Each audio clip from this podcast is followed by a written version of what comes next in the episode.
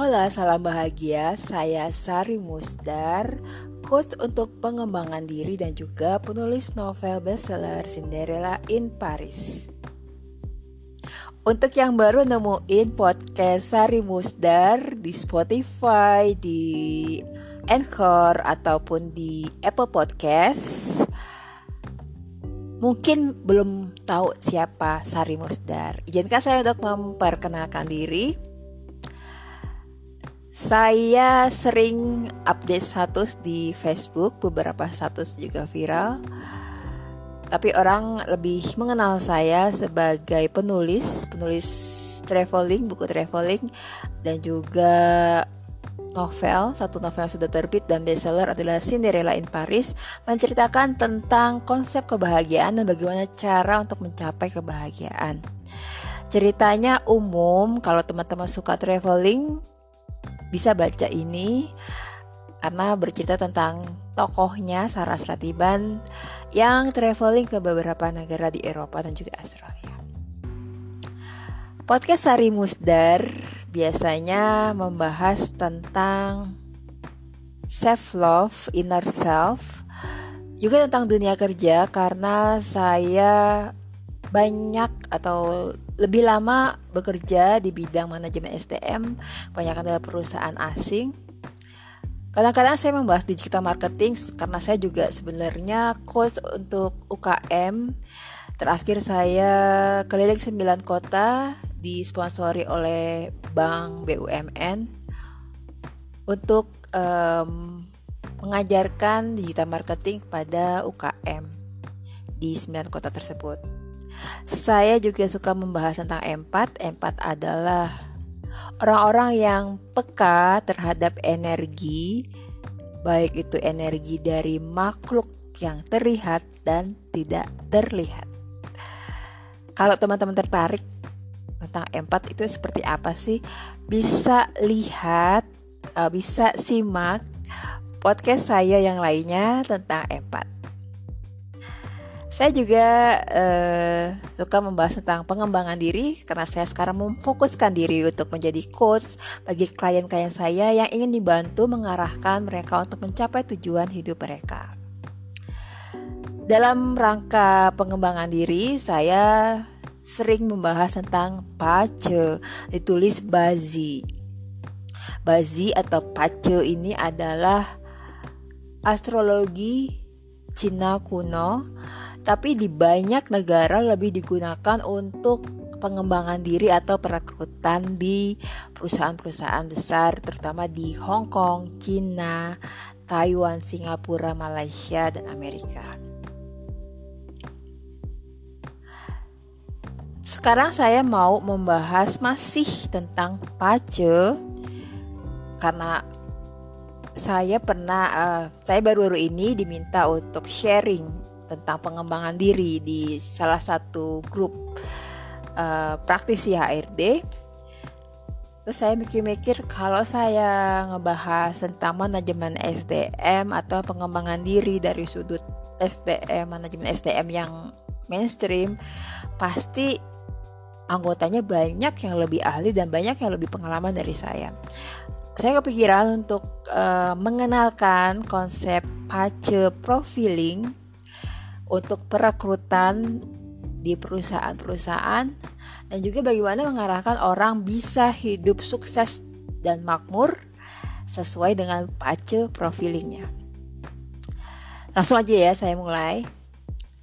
Kalau yang belum tahu apa itu pace bisa simak dulu materi-materi saya tentang pace di podcast saya.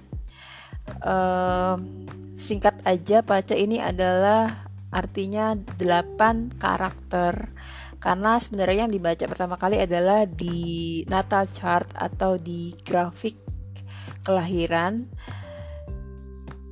ada 8 karakter untuk membaca tentang hubungan keluarga, tentang aset, tentang lain-lainnya. Tapi di situ di Paco juga ada pilar luck uh, yang membaca jalan hidup seseorang selama beberapa dekade. Yang menarik dari Pace menurut saya karena saya praktisi HRD adalah membaca karakter dan juga profil bakat dari orang dan dari profil bakat itu kita bisa mengarahkan oh kamu itu harus fokus di profil yang paling menonjol supaya kamu bisa sukses. Langsung aja saya bahas ke materinya. Banyak eh, orang-orang yang belum kenal apa itu pace. Untuk orang-orang yang keturunan Tionghoa sebenarnya bukan hal yang baru kalau mereka. Jadi satu klien saya kebetulan keturunan Tionghoa, dia juga praktisi HRD. Waktu saya baca pacunya terus dia kasih lihat ke mamanya. Semamanya bilang, loh ini kan kamu waktu kecil udah pernah dibawa ke pace reader gitu. Oh ternyata hal ini bukan hal yang baru buat orang-orang keturunan Tionghoa. Tapi kebanyakan orang mungkin menggunakannya untuk membaca apa yang akan terjadi atau mengantisipasi yang akan terjadi di masa depan. Saya lebih mengkhususkan, lebih spesialisasikan untuk pengembangan diri. Karena saya pernah bekerja di project tentang kompetensi BSSR management. Jadi banyak orang yang nggak tahu gitu ya masih mengira pacu adalah ramalan atau berbau klinik kayak paranormal gitu ya. Memang sih pace ini bisa melihat antisi atau antisipasi misalnya nih untuk uh, aspek hubungan atau hubungan suami istri kita bisa lihat apakah pasangan kita akan setia, apakah pasangan kita cocok karakternya, apakah di dekade beberapa tahun kemudian, beberapa puluh tahun kemudian, pasangan kita selingkuh atau mungkin ada gangguan dari dari eksternal terhadap hubungan suami istri. Pace juga bisa menjadi antisipasi kalau kita melihat kemungkinan ada kecelakaan atau ada penyakit. Sehingga orang bisa antisipasi misalnya kalau oh, kamu akan kecelakaan nih berarti kamu harus kasih sumbangan ke anak yatim misalnya kayak gitu. Nah saya tidak membahas tentang itu. Saya lebih fokus ke pengembangan diri terutama tentang karakter dan profil bakat seseorang saya melihat pajak itu sebagai peta seperti Dora the Adventurer kalau mau ke mana-mana dia aja lihat peta.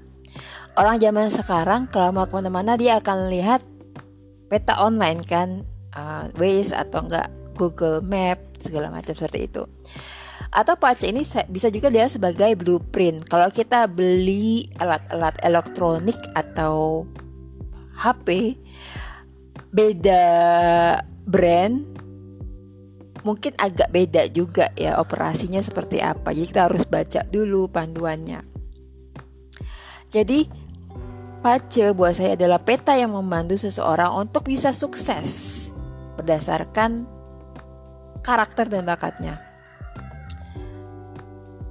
Pace juga sebagai buku panduan supaya orang bisa mengenal siapa dirinya dan bagaimana dia bisa sukses sesuai dengan karakter, bakat, dan struktur. Struktur adalah fungsi dia di organisasi masyarakat.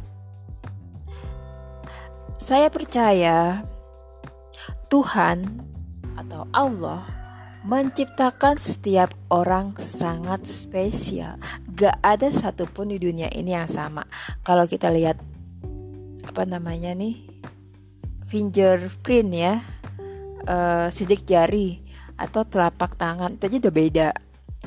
Kakak dengan adik karakternya pasti beda, walaupun satu darah keturunan. Setiap orang diciptakan dengan bakat, karakter, dan struktur peranan apa dia di masyarakat yang berbeda. Karena saya yakin kalau misalnya teman-teman eh, terutama yang beragama Islam kan sebelum kita diturunkan ke bumi kita sudah membuat kontrak dengan Allah. Allah juga punya misi dan kontribusi yang berbeda ke tiap orang supaya semua orang saling mengisi dan melengkapi sehingga kalau kita menjalankan misi kita dengan baik, memberikan kontribusi entah pun itu kecil atau besar ya. Kalau presiden kan kontribusinya besar. Kalau kita rakyat kontribusi kita nggak terlalu besar dalam perubahan. Kalau semua orang menjalankan misinya dengan baik, memberikan kontribusi dengan baik, ini akan sambung menyambung seperti puzzle dan membentuk gambar yang besar yang bisa terbaca. Saat saya pertama kali mengenal Paje, kalau di film kartun itu kan kalau seseorang menemukan ide terus ada twing, ada lampu gitu ya. Saya seperti itu gitu saya pikir pajak ini akan bisa saya gunakan, saya perkenalkan untuk perusahaan-perusahaan melakukan perekrutan atau minimal mungkin dari orang per orang dulu, individu per individu, supaya orang-orang ini nggak jadi galau, dia bisa tahu karakter dia, bisa tahu bakat dia, bisa tahu apa sih misi uh, Tuhan kepada dia, apa sih jalan ninja ya aku anak zaman sekarang atau cara suksesnya dia untuk bisa makmur ataupun bahagia. Dan saya akhirnya bisa membantu orang-orang untuk mengembangkan diri mereka. Tahun 2007 saya pernah kursus uh, kompetensi based SR management, kompetensi uh, based human resources management.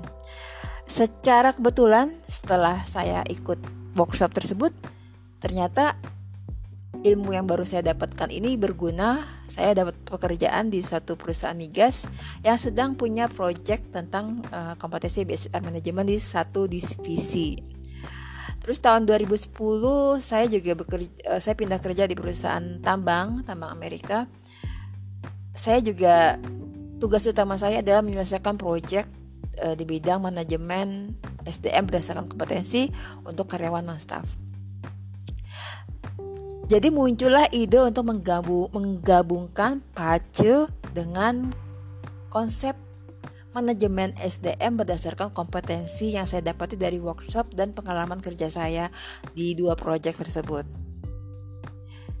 Saya pikir saya bisa mengadopsi PACE untuk membantu perusahaan-perusahaan mendapatkan SDM yang pertama kompeten, terutama dari teknikal kompetensinya. Yang kedua, kompeten aja nggak cukup. Kita harus tahu bahwa karakter di satu divisi ini saling melengkapi, nggak semuanya sama. Nggak semuanya pengen menonjol, atau nggak semuanya malu-malu, atau nggak semuanya adalah pemikir sehingga kalau perusahaan punya karyawan atau tim yang kompeten, terus karakternya saling melengkapi untuk bisa maju. Setiap perusahaan akan punya the winning team. Kebayang nggak kalau misalnya pekerjaan satu divisi HRD karyawannya terdiri dari orang-orang yang satu tipe. Saya akan memperkenalkan ada tipe analyzer, biasanya adalah orang-orang yang tertarik pada data, menganalisa data, fakta, figur ya, informasi dan mereka biasanya orang-orang yang senang bekerja di belakang behind the scene, behind the scene atau di di belakang meja. Mereka biasanya bukan tipe orang yang senang tampil. Bukan tipe orang yang cepat mengambil keputusan karena terlalu analisa lambat dalam mengambil keputusan. Tipe warrior beda lagi. Ini adalah biasanya tipe-tipe yang harus dimiliki oleh para manajer, CEO, top manajemen, pejabat tinggi, uh, juga presiden jenderal karena harus mengambil keputusan cepat dan bisa mengekspansi bisnis atau mengekspansi area. Performer adalah orang yang senang tampil. One man uh, orang senang tampil, uh, orang yang senang bersinar di pekerjaannya. Biasanya jago branding dan jago komunikasi. Bayangkan kalau suatu perusahaan punya tim HRD yang semuanya analyzer. Tidak ada orang yang cocok sebagai leader. Mungkin bisa jadi manajer manajer itu kan fungsional ya. Tapi tidak bisa tidak punya kemampuan leadership. Tidak punya kemampuan untuk mengambil keputusan. Saat situasi penuh konflik akhirnya dia malah stres kalau orang analyzer karena biasa uh, bekerja di suatu uh, eh, situasi yang teratur. Dan akhirnya orang akan memberikan label lelet kerjanya kalau tidak ada orang yang performer tipe performer saat HRD harus memberikan sosialisasi sistem program aturan yang baru dia akan jadi membosankan. Akhirnya karyawan nggak mau dengerin akhirnya message-nya nggak tersampaikan nggak efektif. Akhirnya terjadi miskomunikasi salah paham program nggak berjalan dengan baik seperti itu Dari Pace, saya justru mendapatkan pencerahan bahwa Allah atau Tuhan menciptakan aku, tanda kutip, menciptakan masing-masing kita ini sangat spesial. Yes, you are very special. Jadi, saya akan memperkenalkan bagaimana sih cara menerapkan uh, pace untuk lebih men mengarahkan seseorang untuk bisa berhasil lebih fokus pada tujuan hidupnya. Kalau misalnya teman-teman menemukan anak atau uh, anak muda ya, ya yang punya profil bakatnya adalah pionir, warrior dan leader. Pionir adalah orang-orang yang seperti punya tangan midas, dia suka resiko, uh, dia punya daya cipta dan punya bakat entrepreneurship orang-orang yang punya profil utama pionir warrior leader atau mungkin bagusnya dia punya tiga profil bakat ini mereka akan sukses menjadi entrepreneur. Mereka sudah punya bakat awal dari Allah dari Tuhan. Tapi bakat aja is nothing.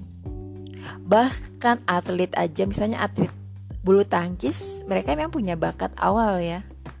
Tapi kan dia mereka terus-terusan diasah harus disiplin latihan uh, pemanasan dan dan macam-macam belajar strategi dan macam-macam. Begitu juga dengan pace konsepnya adalah seperti itu. Uh, kita lihat di pacenya punya profil bakat X misalnya punya bakat pionir.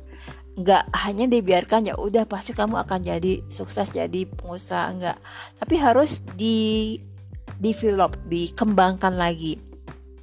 Didik anak untuk mengasah kemampuan entrepreneur entrepreneurshipnya. Uh, misalnya dikasih materi buku-buku tentang uh, bisnis, manajemen bisnis, terus tentang para tokoh entrepreneur yang sukses, seperti apa sih jalan mereka, dan macam-macam kalau misalnya teman-teman gimana kalau saya sudah terlanjur nih bikin usaha? Karena saya pikir saya tahu produk saya. Tapi usahanya kurang sukses. Misalnya teman-teman ternyata tidak punya ketiga profil bakat tersebut apa yang harus dilakukan? Yang harus dilakukan tentunya teman-teman bisa merekrut mitra yang punya karakter seperti ini atau merekrut karyawan yang punya karakter pionir, warrior, and leader. Atau misalnya teman-teman sudah punya bisnis yang berjalan ajak, teman-teman untuk mengembangkan usahanya bisa hire, bisa recruit orang yang karakternya adalah the director. Karena bakat dia adalah fix anything, fix everything. Dia akan memperbaiki sistem menjadi lebih bagus lagi. Jadi kalau ada anak, kalau kalian punya anak profilnya atau kalian sendiri ya punya profil satu the friend, the friend, dua the director, ketiga the diplomat. Didik dia untuk kuliah di bidang-bidang yang mereka suka sesuai dengan karakter mereka. Karena mereka kelak akan menjadi manajer atau top manajemen atau CEO suatu perusahaan. Tentunya juga tentunya juga dilatih cara leadershipnya seperti apa. The friend itu adalah orang-orang yang networker berbakat dalam jaringan, membina orang dan dia bisa melihat orang ini bakat di ini, dia harus ditempatkan di ini. The analyzer tadi yang menganalisa sorry, the director adalah yang tadi suka memerintah, dia suka menyuruh orang untuk melakukan sesuatu. The diplomat uh, bedanya adalah dia suka keadilan, suka keteraturan suka menjalankan uh, aturan ya. Untuk profil terakhir adalah kalau teman-teman atau teman-teman punya profil seperti ini. Profil the uh, the artist, the analyzer, the performer dan the philosopher. Didik anak kalian atau kalian sendiri harus mengambil spesialisasi di bidang yang kalian suka. Misalnya kalian suka public uh, public relation ya kuliah ambil itu kursus NLP dan komunikasi dan public speaking. Karena orang-orang yang punya profil ini akan sukses menjadi profesional perkecualian untuk profil the performer dan the philosopher karena mereka nggak suka untuk dikasih tahu untuk melakukan sesuatu mereka lebih suka berada di lingkungan kerja yang lebih kecil dari the artist ataupun the analyzer. Untuk the performer dan the philosopher biasanya mereka lebih sukses untuk menjadi freelancer atau yang agen lepas ya konsultan lepas atau menjadi pemilik konsul consulting firm. Nah, mereka biasanya kurang nyaman berada di organisasi atau perusahaan yang besar. Mereka jauh lebih independen. Nah, ada lagi struktur. Saya bahas, saya kasih tahu sedikit aja, nanti akan saya bahas di materi lainnya. Di PACE kita mengenal lima struktur. Struktur adalah bagaimana caranya kita bisa sukses atau makmur dengan peranan tertentu. Yang pertama adalah the manager. Manager itu adalah orang-orang yang mengelola orang dan aset. Yang kedua adalah the creator, orang yang menciptakan produk ataupun um, jasa ataupun pelayanan. Yang ketiga adalah the thinker, biasanya adalah tipe-tipe analyzer, philosopher ya. Yang keempat adalah the connector. Ini menghubungkan orang, biasanya aset dia adalah orang yang banyak. Dia bisa menghubung, uh, mengumpulkan orang banyak dari gak ada sama sekali sampai orang banyak ya. Kayak marketing gitu. Yang berikutnya adalah the supporter Nanti saya akan menjelaskan apa sih masing-masing uh, struktur tersebut. Jadi jelas ya, paco itu bukan sekedar ramalan yang berbau klinik atau paranormal. Paco bisa di bisa dipelajari oleh orang yang mau dan bisa membantu orang untuk lebih terarah, lebih fokus pada tujuan hidupnya berdasarkan karakter dan bakat. Jadi nggak semua orang harus mengambil rute yang sama untuk sukses. Kuliah, kuliahnya sama, kerjanya sama jadi karyawan. Ada orang yang bisa sukses jadi karyawan atau profesional tadi, ada yang sukses jadi entrepreneur. Beda-beda. Beda jalan ninjanya orang beda-beda. Itu adalah penjelasan saya tentang peranan pace, pace profiling untuk perekrutan di perusahaan. Bagaimana bisa hidup makmur sesuai dengan jalan peta yang masing-masing. Terima kasih sudah mendengarkan podcast Sari Musdar. Kalau ada pertanyaan, silakan kontak saya di Instagram di DM @sarimusdar. Semoga bermanfaat dan semoga semua makhluk berbahagia.